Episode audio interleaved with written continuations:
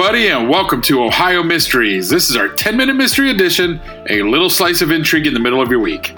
I'm your co host, Steve Yoder, and with us, as always, our storyteller and journalist, Paula Schleis. Hi, everybody. Tonight, we're going to Upper Arlington, a large Columbus suburb west of the Ohio State University campus, and a case that has haunted that community for more than 40 years the unsolved murder of Asenath Dukat. Eight year old Asenath was called Sini by her friends and family, and she lived on Malvern Road with her four siblings and her parents, Alexander and Martha. Sini was a brown haired tomboy who loved gymnastics, climbing trees, and swinging a hammer or using a saw when she was allowed to help around the house. Inside, her job was to set the dinner table and help dry the dishes. Sini was also a third grade student at Barrington Elementary, and June 3rd, 1980, was a bright and sunny Tuesday, and the kids were really excited for the school year to be winding down. Maybe too excited. That day, Sini's teacher held the entire class over for a 10 minute detention for being a little bit too rowdy. At 3:10 p.m., the students were released. Sini collected her school papers and her umbrella and headed for home. Sini lived nearly a mile away, and she always walked those 12 blocks the same way west on Barrington Road to Waltham, then west on Waltham to Malvern.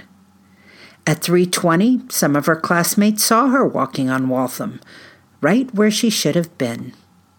They were the last to see her alive. At 3:45 p.m., Martha Dukat was beginning to worry. Sini should have been home.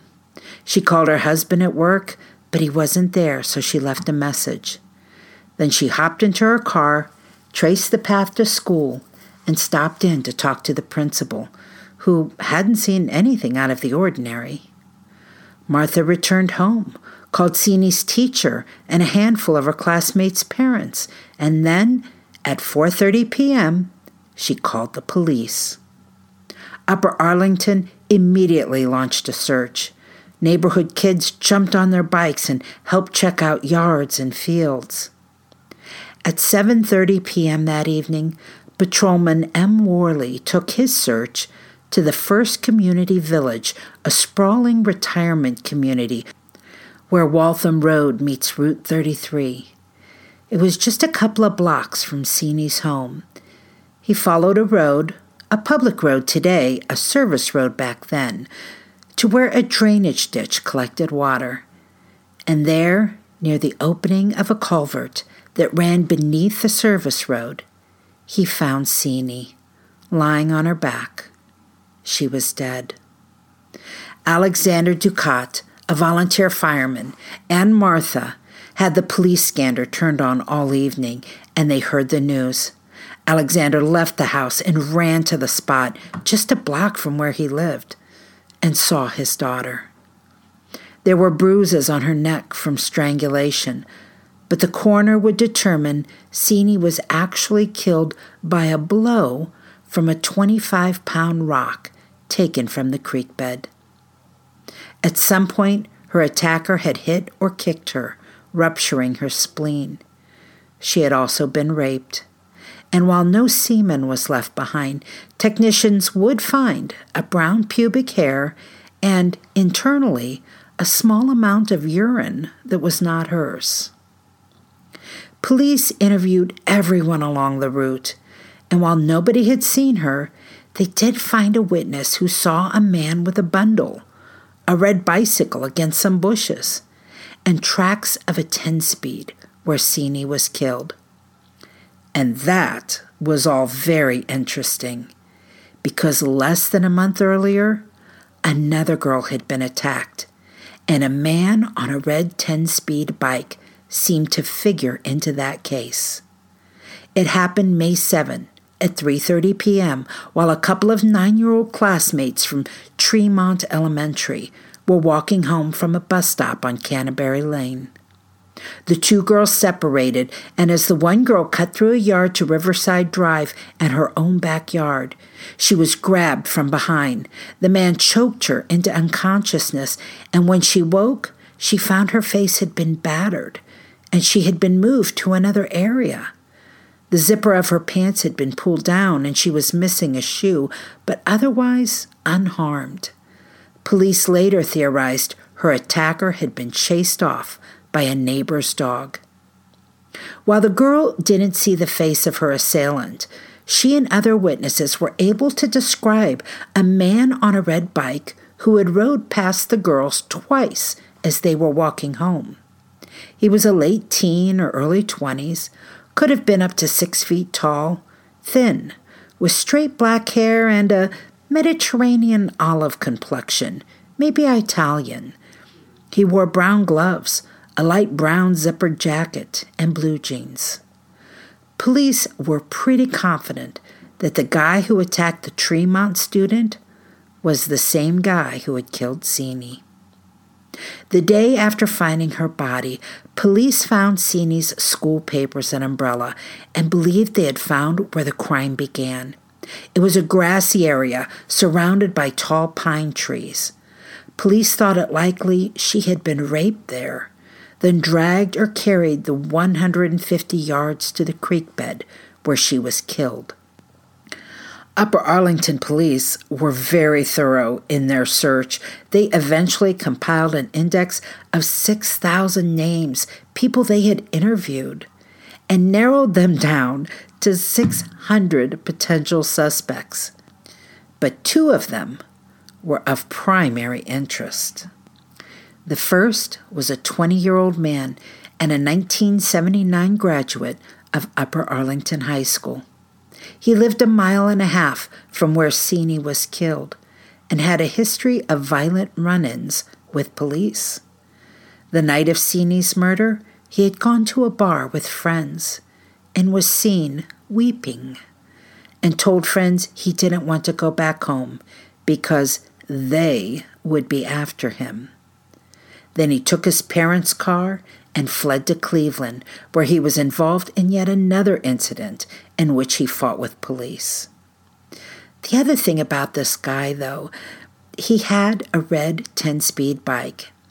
And when police included his photo in a lineup of 10 pictures that they showed to the Canterbury Lane victim and other witnesses in that incident from May, they all picked him out as looking closest to the man they had seen riding around the girls that day. But later, a social worker told a court the man had a history of mental illness and paranoia. And four years later, he committed suicide by jumping from his room at the downtown Columbus YMCA. There was no evidence connecting him to Sini's murder. The second suspect was a 1978 graduate of Upper Arlington High School who also lived a mile and a half from the crime scene. He came to the attention of police four months after Sini's death on September the 27th when he abducted a 13 year old girl in Columbus. Witnesses saw him dragging her toward a wooded area and went to her aid, and one of them got the license plate off the car in which the suspect fled. When police arrested him, they impounded a red 10 speed bike from his home. The suspect refused to talk to Upper Arlington police about the Sini Dukat case, and they were looking at him hard, but they just couldn't find the evidence to connect him to her murder. That suspect, by the way, was tried in January of 1981 for the attempted abduction of that Columbus girl. He was found guilty and sentenced to the maximum of three to ten years. He was paroled after two years. In the days and weeks after Sini's murder, witnesses continued to emerge. Within 12 hours of her murder, Upper Arlington police found and hypnotized one woman to verify the details of what she said she saw. She said she was driving east on Waltham Road about 3:25 p.m. that Tuesday afternoon when she saw a clean-cut man in a white t-shirt carrying a large object in both arms, something that would have been consistent with an unconscious girl. He was headed toward the creek bed. She also saw a red bike leaning against bushes. She remembered seeing the brand named Schwinn on the bike. Six weeks later, another motorist came forward saying he thought he might have seen something. He was also interviewed under hypnosis. He was driving west on Waltham Road about 3:20 p.m. that day, and he described a man in dark glasses carrying a limp girl. There was a red bike on the ground, and he thought perhaps the girl had an accident and was being carried home. Now, weeks later, he believed he had seen that man before. The witness was a maintenance man for the Association for the Developmentally Disabled, and he thought the man who had been carrying the limp girl looked like someone he had seen sitting on the steps of the building where he worked on one day, and on another day, hanging out around a different assisted living facility but he didn't know who the man was. And frankly, since his call came weeks after Sini's murder, police could never be sure how much of his recollection was genuine and how much may have been unwittingly swayed by media reports. It was a scary, scary summer for Upper Arlington. Police said they had every reason to think the killer was a local person. Kids didn't walk around alone anymore. Parents signed up for carpools. Residents volunteered to hang orange signs with a big black dot that announced them as safety zones for children who needed sanctuary. The community lived in fear of their neighbors and anyone riding a red bike.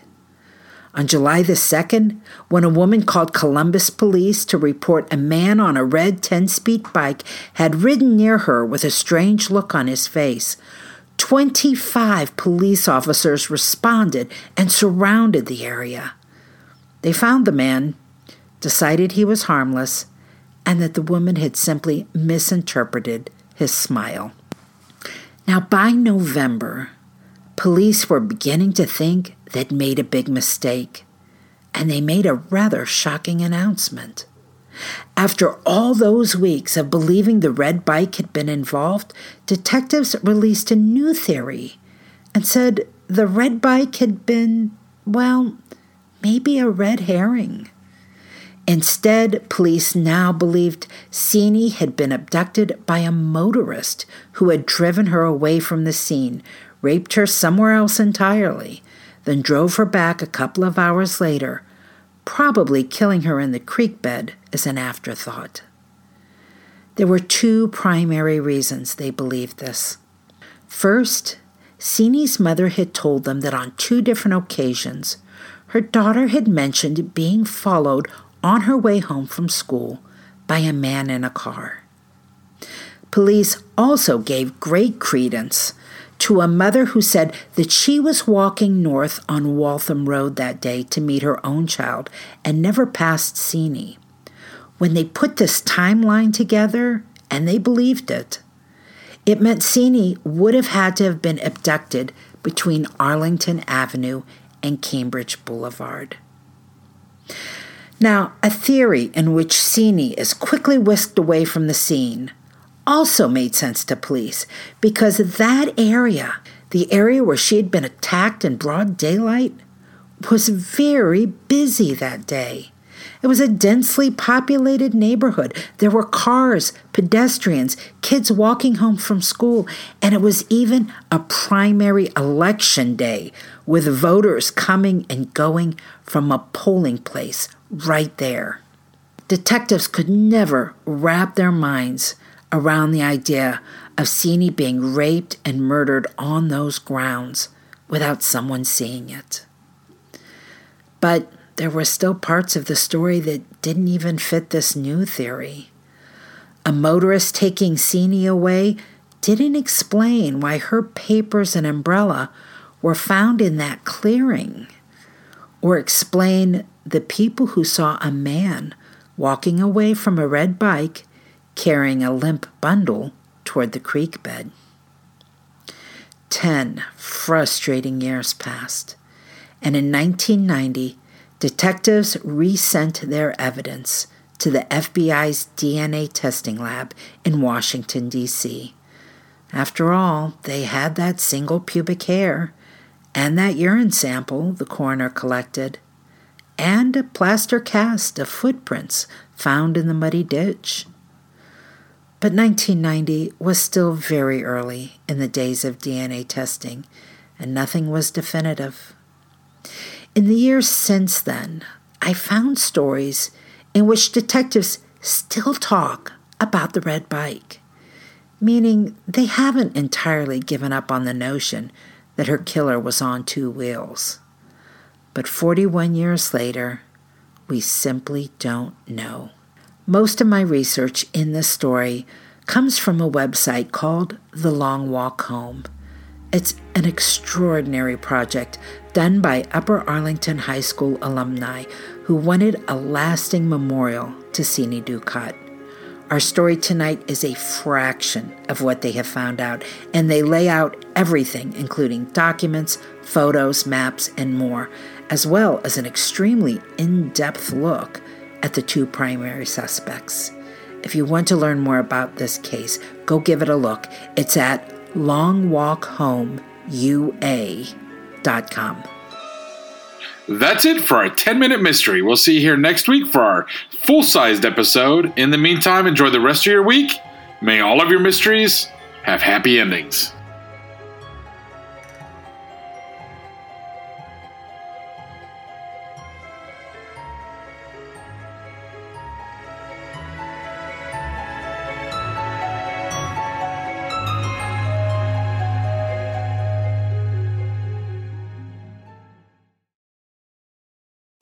Liberty sees me, it stands by me, and celebrates me for who I am.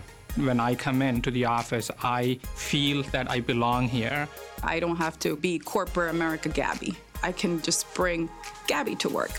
Reach your potential and find a job you love at Liberty Mutual.